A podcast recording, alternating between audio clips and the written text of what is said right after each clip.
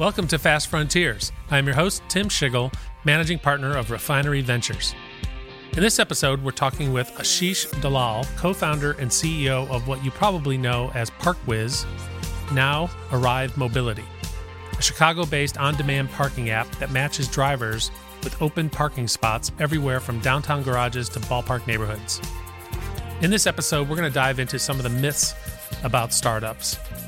How long does it take to grow a successful startup? In this case, ParkWhiz's journey took 10 years, and the first five years were bootstrapped with a two person team to get to that product market fit. Ashish shares with us many lessons learned along the way from having a term sheet pulled during their first attempt at raising venture dollars to understanding the proper structure for boards.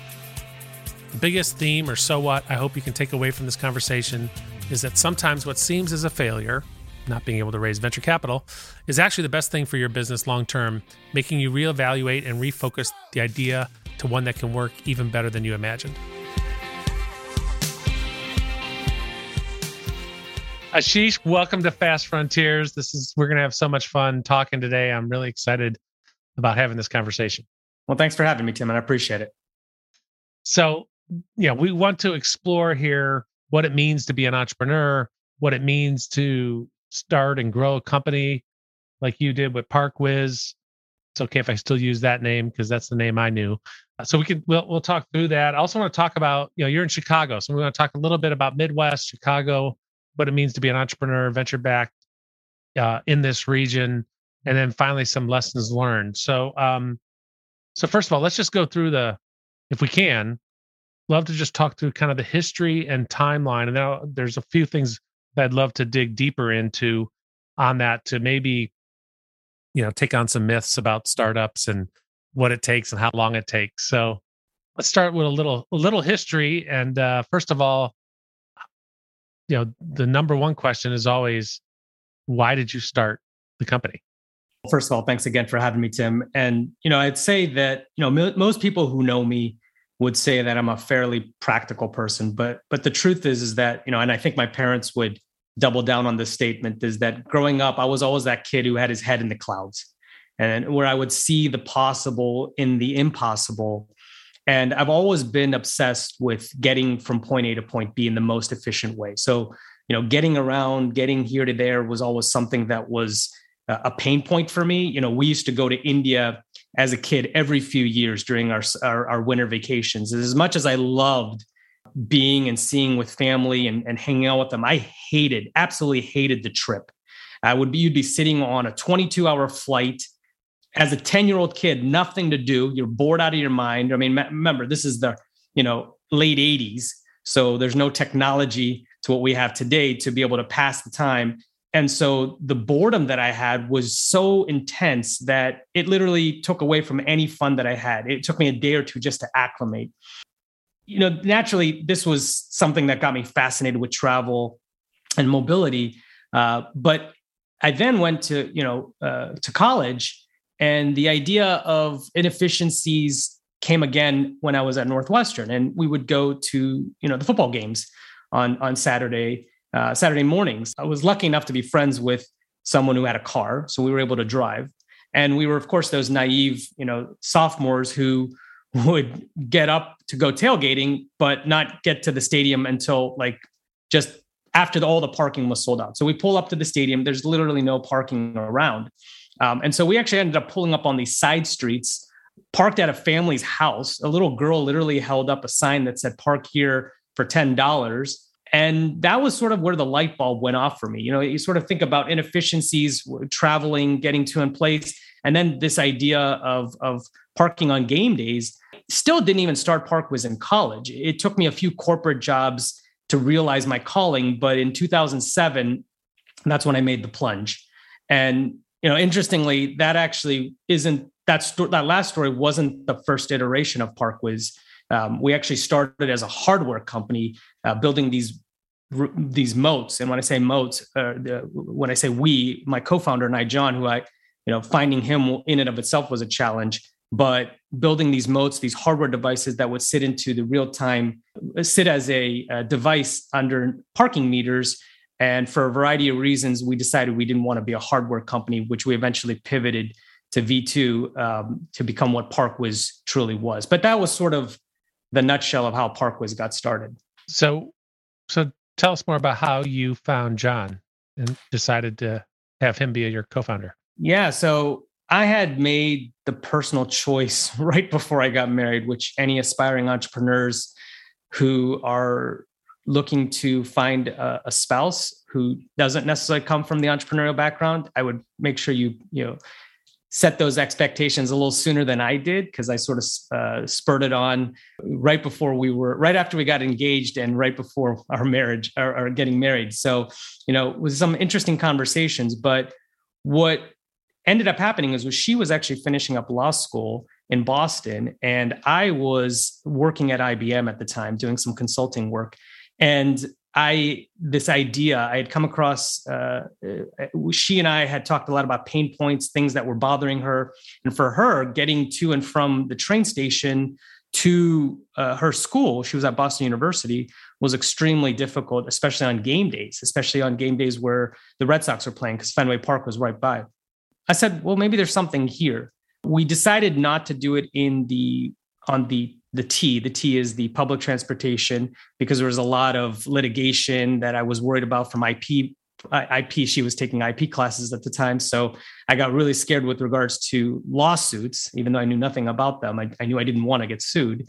And so I moved towards when she would drive to actual, when she actually would drive to school, she couldn't find a parking spot because on game day, even though she actually had a parking permit, they would actually give away her spot to Red Sox fans.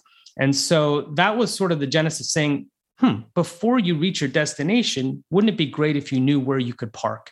Wouldn't it be great if you actually could have a space a space guarantee? No different than you do on an airline at the time, no different a hotel, uh, movies. Uh, and so I was like, parking could be that next great frontier. And so I started writing, you know, all these ideas down, uh, not on a back of a napkin, but close enough. Ended up getting the technology section, and I started researching all the different techniques, uh, uh, technologies that we could use to sort of build this technology. And I came across a paper had a professor who had written some really interesting things on wireless ad hoc networks, and I just literally cold called him, and I said, uh, "Professor Tom," his name was Tom Little. I said, "Professor Tom." Uh, any chance that we could meet up and I could be interested in commercializing your your your paper? And he said, come on in.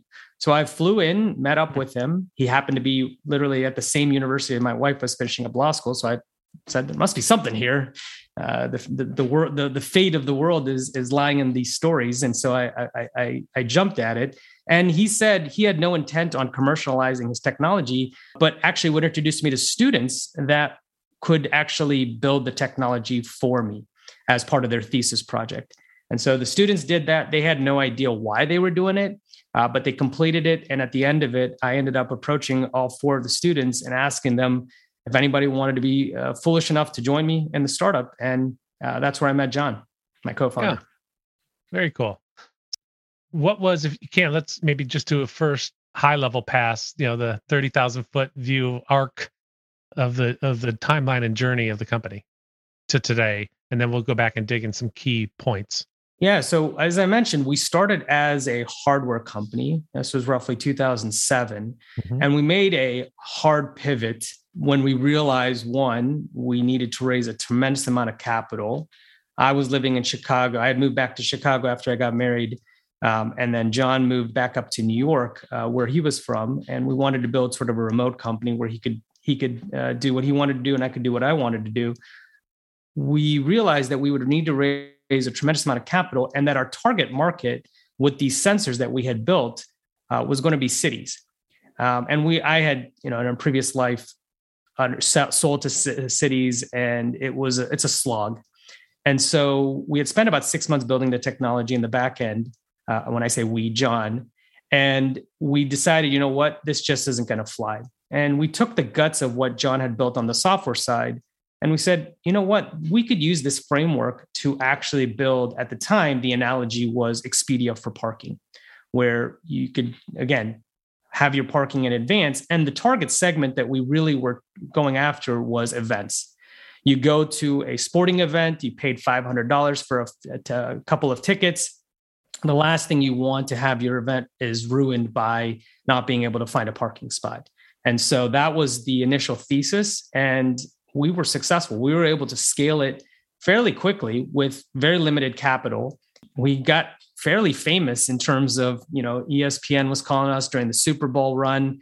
Uh, we hosted this, we did the Super Bowl in Dallas, Texas in 2009. Okay, 2009. We were invited by the Super Bowl committee of the NFL because we literally had the entire parking market in Arlington, and we still do to this day. And so they said, um, we need to work with you guys. And so we were getting calls from ESPN radio because on game day, people needed parking spots. So it was a it was a fun ride.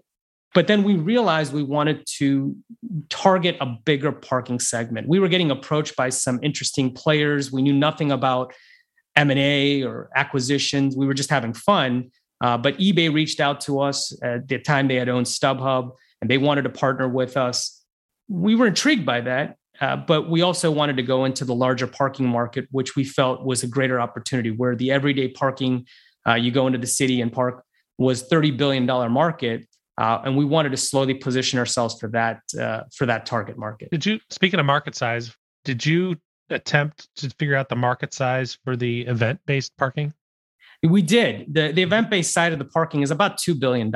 So, okay. still a very healthy parking market, and definitely uh, for, for a company that wasn't finance, uh, venture backed, something in which we felt we had huge uh, headroom in which we could create a very viable business. But when we looked at the overall segment, we just felt that it was more intriguing and we had the ability to go after that greater uh, $30 billion market.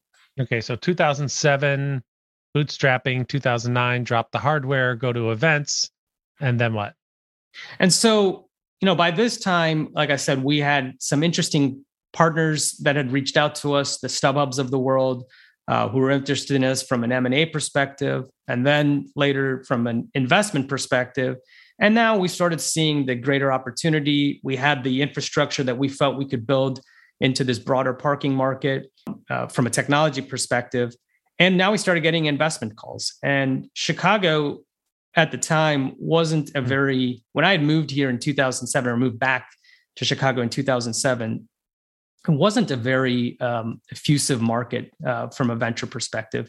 Any entrepreneurs who lived here, for the most part, had to go to the coasts, uh, had to truly be diehards with regards to living in Chicago. I mean, don't get me wrong, there were players, uh, and those players still exist today, but you could count on your fingers how many players. Once you talk to them, you're you're back to zero. Uh, this was this was rough. Well, so a couple interesting points here. So when we actually started ParkWhiz, we I went out to try to raise capital in Chicago. So 2007, I ended up going out and trying to raise capital, and we struck out. And we struck out in a way that was unique to most entrepreneurs. We struck out by actually signing a term sheet with a front fund here in Chicago who ended up pulling the term sheet uh, after we had signed.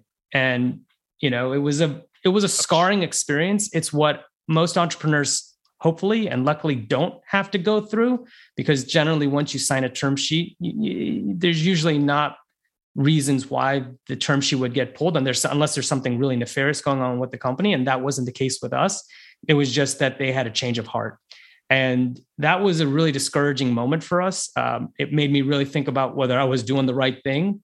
Um, but John and I said, you know, screw it. We're going to just, we don't need the capital. We're, we have a viable business here that can be bootstrapped and we it took me a few months to get over that but we were able to build the business over the next couple years and so that was that first initial sort of foray into the venture was in 2007 but we didn't actually raise our first round of capital until 2000 uh, late 2012 but when you started getting that inbound interest from investors and whatnot when you started going to the broader segment when was that? Yeah, so 2000, 2012 uh, is when sort of everything was hitting the fan with regards to commercial partners coming after okay, us okay, saying, so, "Hey, so, you know, we need you. Do you have an API?" I had to look to John saying, "What's an API?" And we were just at that time three people, so we didn't. Yeah, we didn't scale uh, very fast. We we were the antithesis, I guess, to sort of the fast growth. We saw the opportunity. I think that was where we knew if you could push, if we could build some of these key metrics some of these key infrastructure pieces on the technology front, then we would we would have the opportunity to uh, do as we please. And at the time, uh, several uh, seed funds had approached us, and some some in Chicago and some outside of Chicago, and we decided to to move forward with a uh, Chicago uh, investor. What was your market footprint at that time? Yeah, so we were only on the event side, but at the time, I you know I can't I don't know exactly, but I think we were in about twelve different major sporting venues uh, where we provided either officially or unofficially the parking market around those stadiums. About 22 other um, concert and stadiums like venues, and so and then and then there was a handful other. So we had about 50 to 60 different types of venues that we were servicing with over 150 parking facilities that serviced those areas.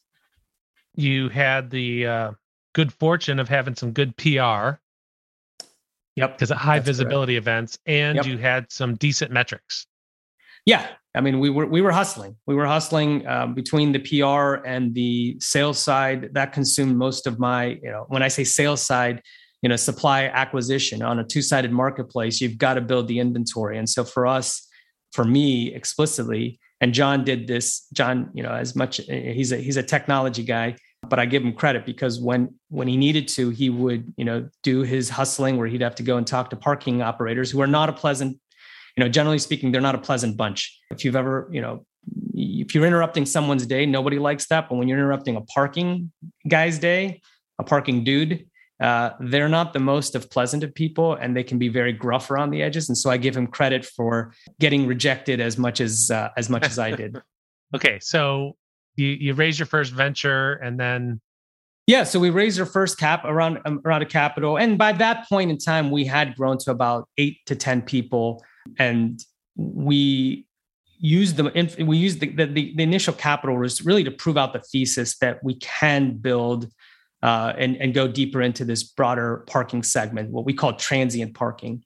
And so a lot of it was building the infrastructure, the technology. Uh, as you know, going to build an event is fairly simplistic. It's it's static in nature. You know when the event begins, you know when the event ends, you know when people are coming and when they're going.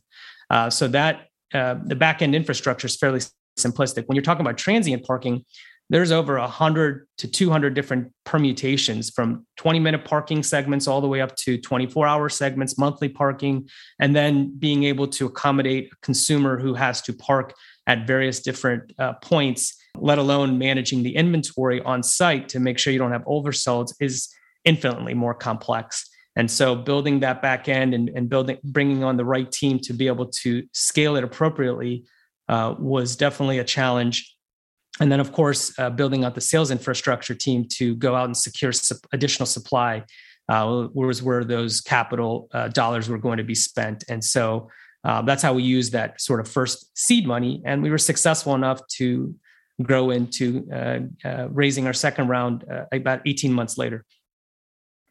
Great.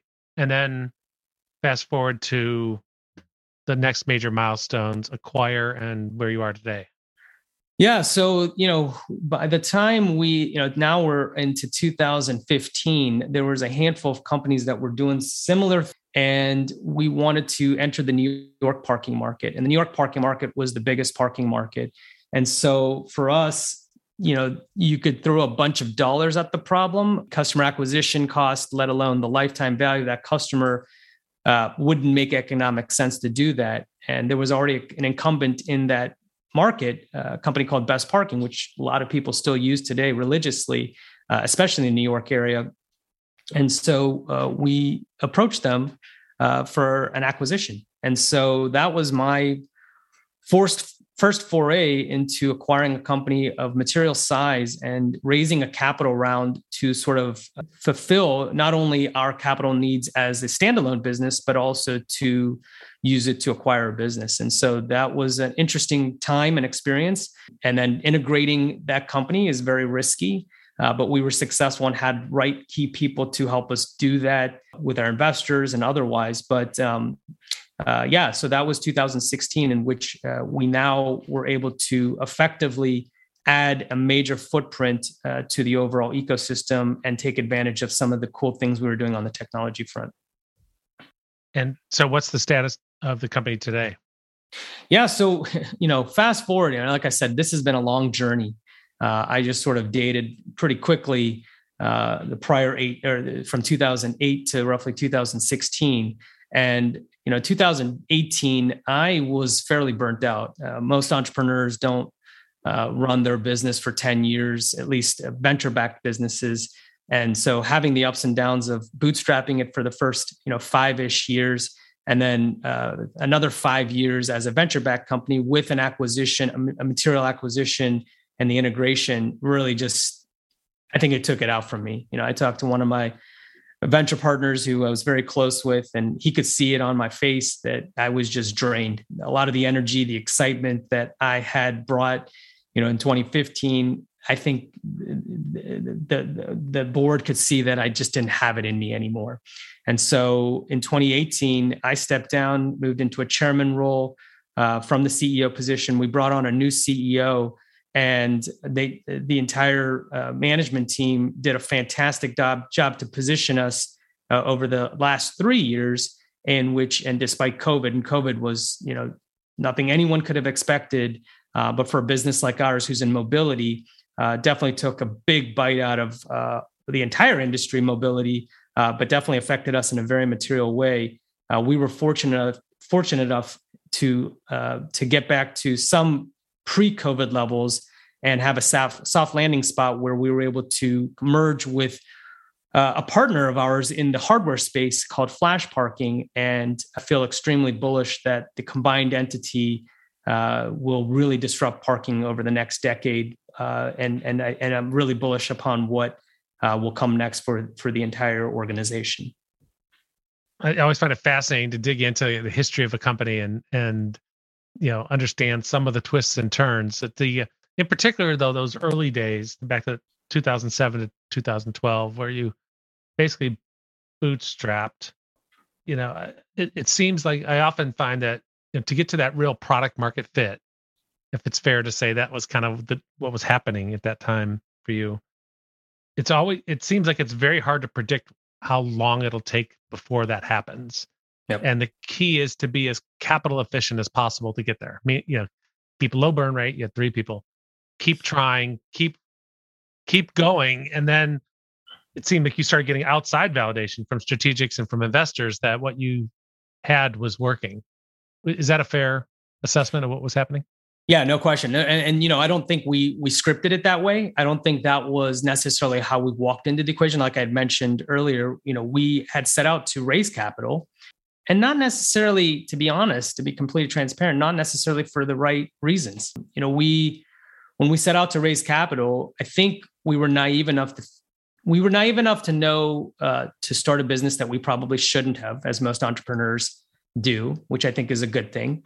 Uh, little, but we were also, a little of that naivete. Yes. yeah, exactly. You have to have a little bit of that. You got that's like go go back to like you have to have the head just a little bit in the clouds to not know what you're doing enough to to to change and break the rules.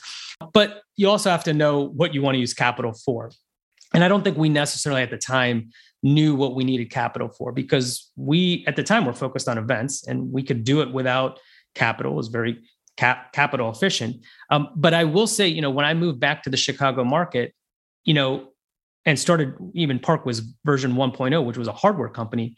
You know, at the time, Chicago was known for these bigger companies. Um, the entrepreneurial community that exists today candidly didn't exist then. I mean, there were entrepreneurs, fantastic entrepreneurs, um, but mostly if you talk to people on the streets, they were working at CPG type companies, the Pepsis of the world, Wrigley's of the world, and when I would approach them, whether either through my network or friends of them, they didn't even know what an entrepreneur did.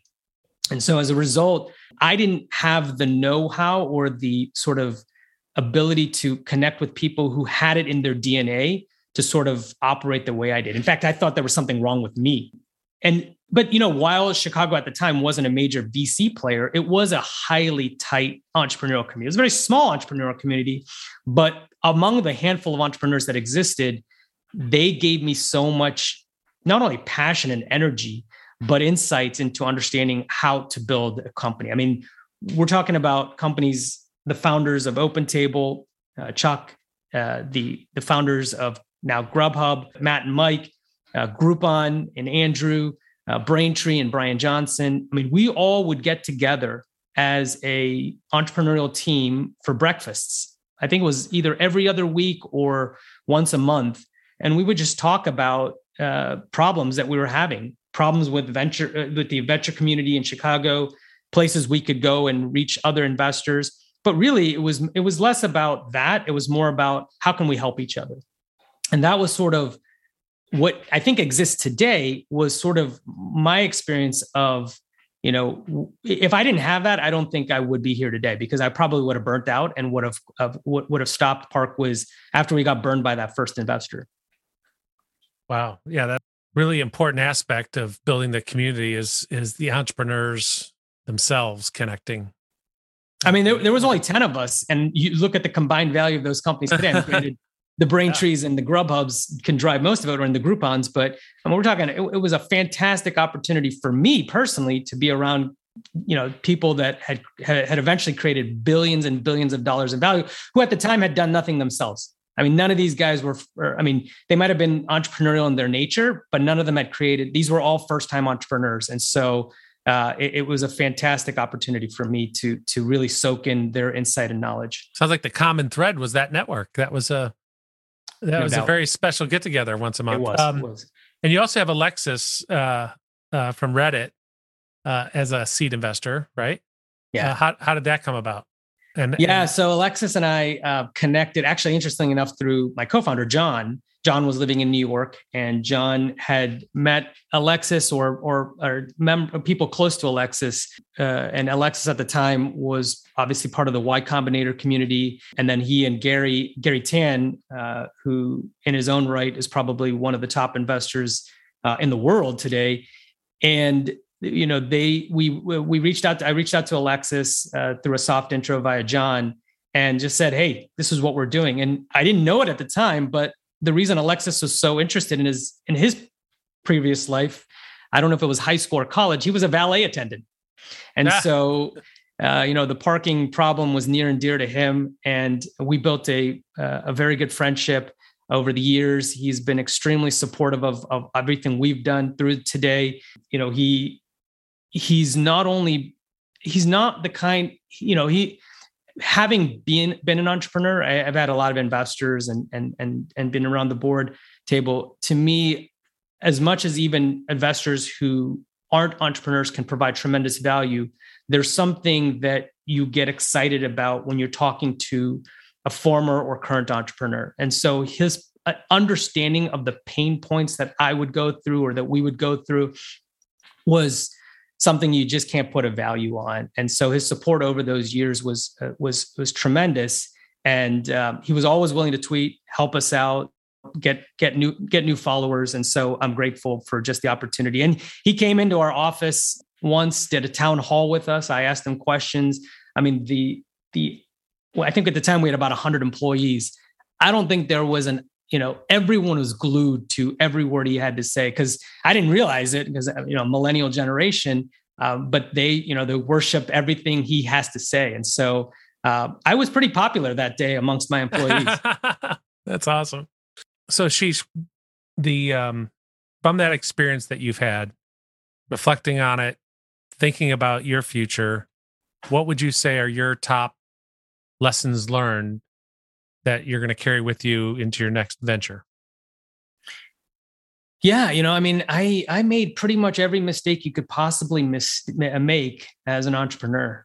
And uh, you know, it's funny the, you know, I can tell you one story that, you know, now in, in retrospect, at least on the corp dev side. And again, this was 2010. Uh, we got approached by eBay. Uh, well, I mean, we were thrilled. We're like, who? What the heck ebay's approaching us to acquire a company.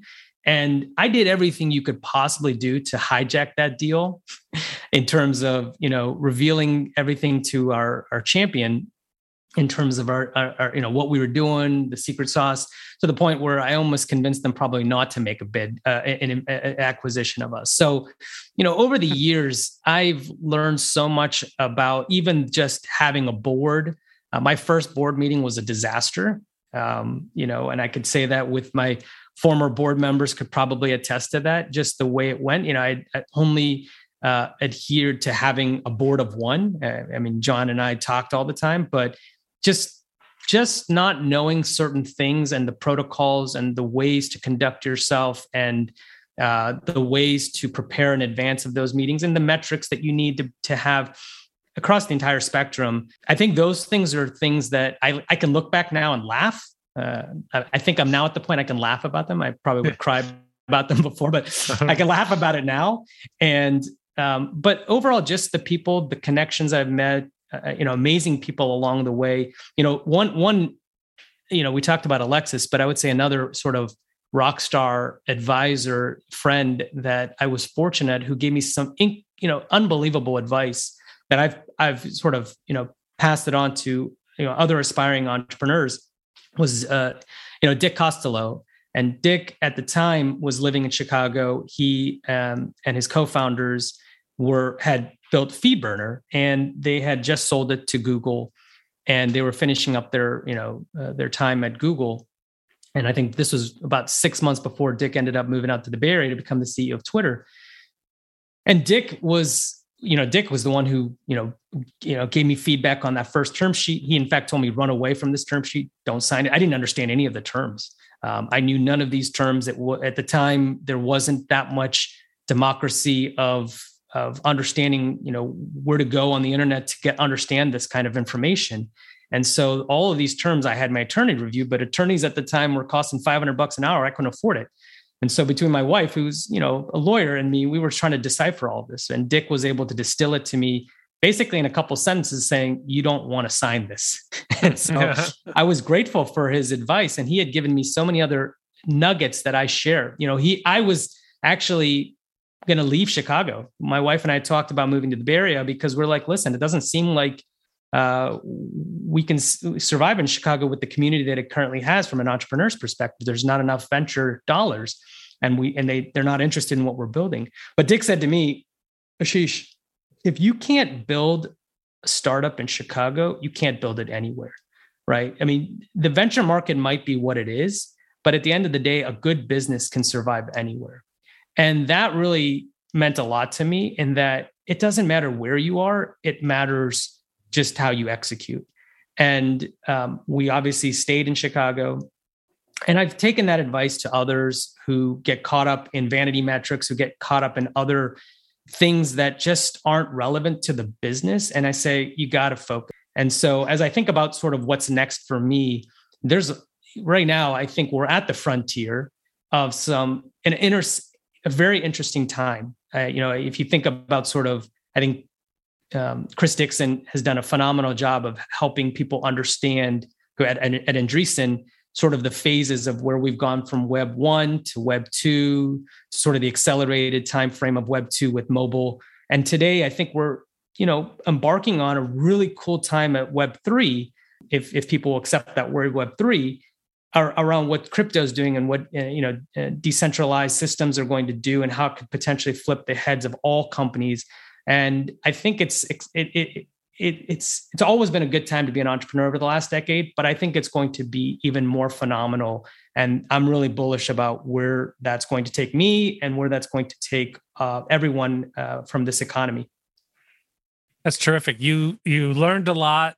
You overcame adversity, which I think is a true sign of a leader, and uh, are now able to perhaps do it again, but also maybe more importantly, share it with other budding entrepreneurs who I hope are listening to the podcast today to hear some of your stories. Hopefully, they could relate to them. Ashish, thank you very much for coming on Fast Frontiers.